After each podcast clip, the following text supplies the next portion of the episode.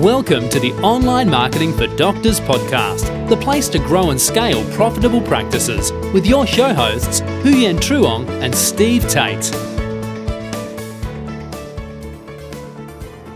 Welcome to OMD TV and podcast show, the place to be to grow and scale your practice.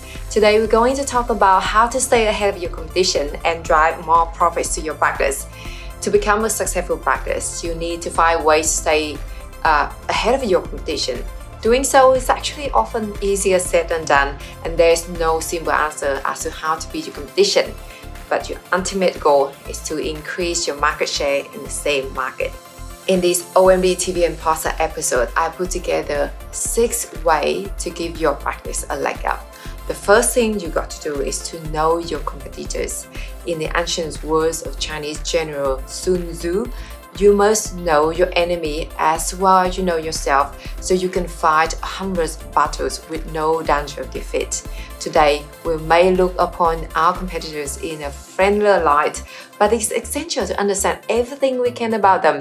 For example, what services they are offering right now, what are their pricing points, how do they market themselves, and reach out to their target audience, right? What are their uh, best selling points? If you don't know all of this, how can you hope to successfully position against them, right? The second way is to market your specialty. Once you know everything you can about your cheap competitors, you can identify what your practice can offer to your patients that's unique or special. That's because a crowded marketing has less room for expansion. To compete in a crowded market, you need a unique selling proposition. The more unique it is, the less room for your competition there is. In my experience, specialization, in fact, leads to a more scalable and successful business. A niche market is actually more reliable and the prospects are easier to target. Moreover, the patient retention rate is good as well. Now, what you can do is to take a long, hard look at your current offering. If necessary, alter your product or service itself, bundle in additional features, or find a way to deliver the same core product or service in a way that uniquely meets the needs of your prospects. Then, build your marketing campaigns around this essential theme. Now, the fourth way is to offer more value. Some product or service providers traditionally compete based on discount pricing. But for many other types of businesses, especially medical practices, cutting prices is often detrimental. If you offer a service, for example, and charge the same rates as your chief competitors, cutting your prices may uh, make you look suspiciously cheap and inspire patients to wonder what's wrong with your practice or uh, service is provided, right? A better idea is to offer something of additional value that your patients will find attractive. Now, moving on to the fifth way, which is to, you know, tune into your patients. To remain highly competitive, you must understand what your patient wants I've always said this to our, our clients that your wealth is in direct proportions with how well you know the target market. Unfortunately, your patient's needs and preferences can change quite frequently, so you should have a system in place to regularly solicit their feedback.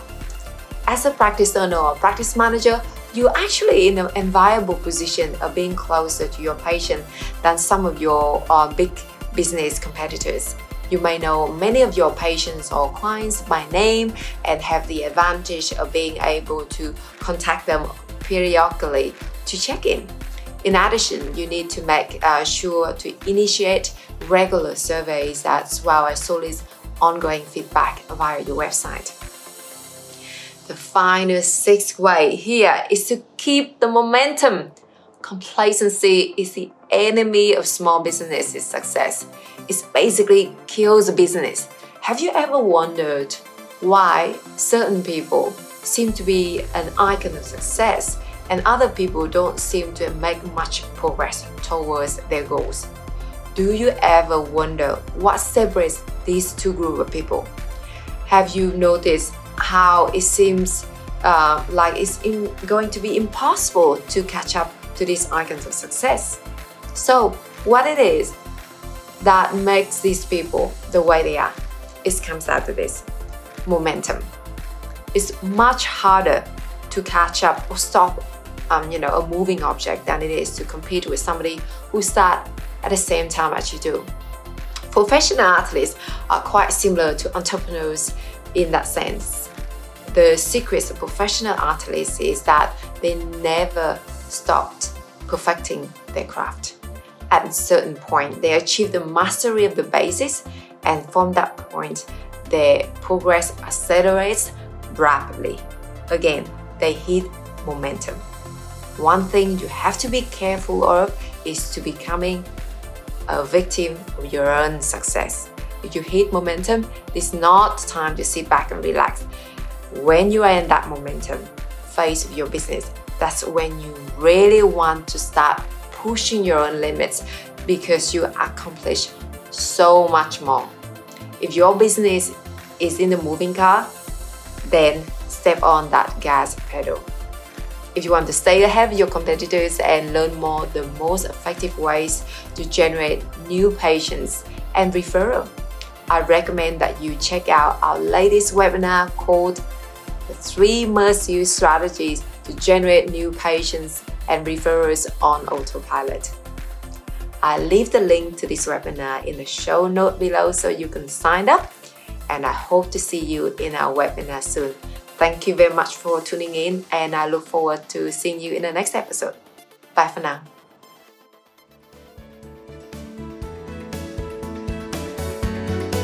Thank you for listening to the Online Marketing for Doctors podcast with Huyen Truong and Steve Tate. Be sure to check out the archive section on our website for previous episodes at onlinemarketingfordoctors.com slash podcast. And subscribe to the show so we can catch you at the next episode.